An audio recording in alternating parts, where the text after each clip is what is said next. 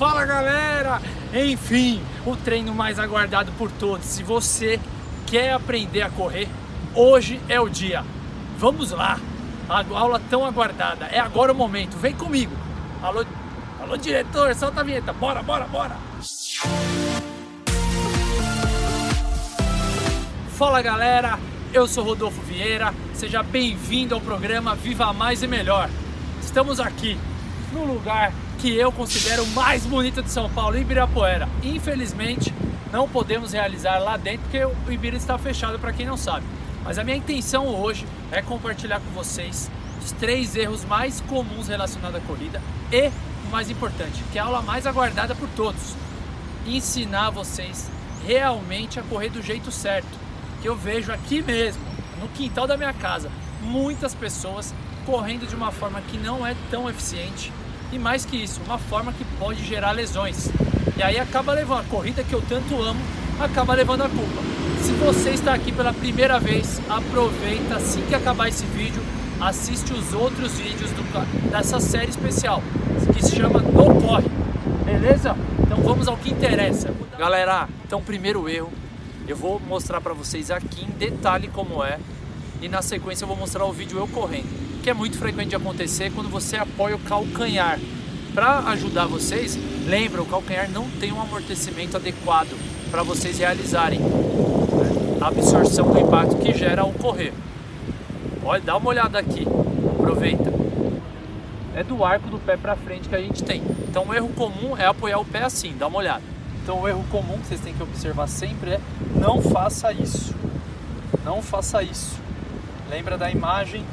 O calcanhar não tem amortecimento. Esse é um erro comum. Dá uma olhada no vídeo agora. E observe o quanto a gente é influenciado pela indústria esportiva, que ela sempre fala: o meu tênis é o melhor do mundo porque tem o amortecimento, e o amortecimento sempre fica no calcanhar, e a gente acaba sendo influenciado. Repara que eu inclino até o tronco para trás, e isso acaba atrapalhando minha performance. Um erro muito comum é as pessoas, ao invés de irem para frente, elas correm saltando, indo para cima. Esse é um detalhe importante, repara a distância que o pé fica do solo. Ação e reação. Quanto mais você salta, mais você gera sobrecarga no chão, que ele devolve para você, e isso pode machucar. Já nesse eu tentei mostrar tanto a pessoa que corre saltando muito, não dá importância para os braços, que isso pode atrapalhar a aerodinâmica da corrida e dificultar mais ainda, e ela corre com fone de ouvido, que aí ela não percebe o barulho que ela está fazendo no solo, e quanto mais força você joga para o solo, mais impacto você gera. Então o jeito mais eficiente de você correr é você apoiar sempre em primeiro o arco do pé, ponta e calcanhar e vai. Esse é o movimento mais adequado para você conseguir utilizar todas as articulações e ossos que tem do arco do pé para frente. Lembra? Olha aqui. É onde a gente tem a área de melhor amortecimento. Esquece, pelo amor de Deus, a ideia da indústria esportiva que fala: apoia o calcanhar porque o meu amortecimento. Não, não é o jeito mais eficiente. Lembrando também que a galera, é um processo natural quando você vai correr, você inclinar levemente à frente. Quando você percebe que você está perdendo, é o momento de você iniciar a corrida. E durante toda a corrida, essa leve inclinação à frente vai te ajudar. Essa é a forma mais eficiente para você conseguir absorver e não gerar lesões. Importante, lembra, repara se você está saltando muito durante a corrida. Se você está saltando muito, você gera mais sobrecarga. Então o ideal é correr aqui, ó, na linha horizontal e não tanto na vertical, porque se você salta muito, ao invés de você ir para frente, você está perdendo uma energia muito grande porque você está indo para cima.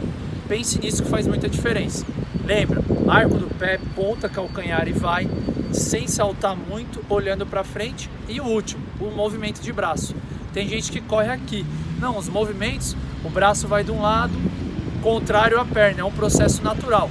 O ideal é que você faça 90 graus na articulação do cotovelo. Você vai alternando. Enquanto você corre, você vai aqui, ó, nesse movimento. Beleza? Deu para entender? Se ficar dúvida, é muito importante que vocês coloquem aí no comentário, que aí eu vou fazer mais um vídeo, porque eu não quero ver ninguém correndo de um jeito ineficiente e que possa gerar lesões, beleza? Galera, espero que todos tenham gostado da aula que eu ensinei o passo a passo para que você corra de um jeito seguro e muito eficiente. Vale lembrar que todos os episódios anteriores da série No Corre são fundamentais que vocês assistam. Portanto, se você chegou aqui hoje para aprender a correr, assista aos vídeos, estão aqui em cima, o link, porque lá eu ensino várias dicas que fazem toda a diferença para que você corra para sempre. Esse é o meu objetivo. Que a corrida seja um hábito que você tenha para toda a sua vida. Inscreva-se no canal e o mais importante, compartilhe com pessoas que vão gostar desse conteúdo. Ou aquele amigo que você sabe que corre errado e de um jeito você vai ensinar ele a correr do jeito certo, beleza? Deixa seu like se você gostou do vídeo, coloque em comentários se você fazia um dos erros que eu citei ou qual foi a novidade em relação à execução que você aprendeu nesse vídeo. Vou ficar muito feliz em saber disso. Meu muito obrigado e eu espero te ver correndo, aqui no Ibira, em São Paulo, ou seja, aonde for. Valeu, até a próxima. Bora, bora, bora!